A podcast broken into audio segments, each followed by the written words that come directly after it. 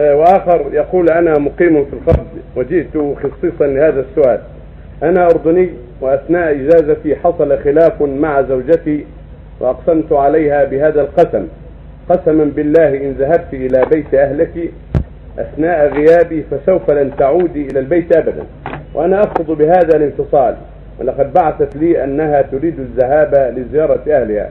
فهل يقع عليها يمين الطلاق؟ أفتونا جزاكم الله خيرا. هذا من باب الوعيد.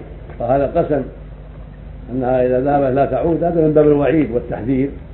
وأنت بالخيار بعد هذا. إذا ذهبت أنت بالخيار إن طلقت فلا بأس وإن تركت الطلاق فلا بأس.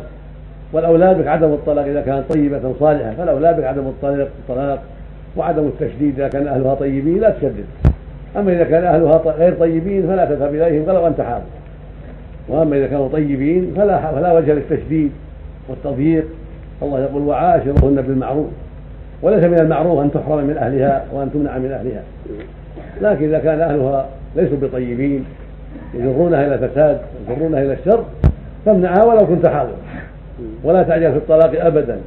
وهذا القسم ليس من باب الطلاق ولا من باب الوعيد. تتوعدها وأنت بالخيار إن شئت أوفيت بالوعيد وإن شئت لم بالوعيد نعم.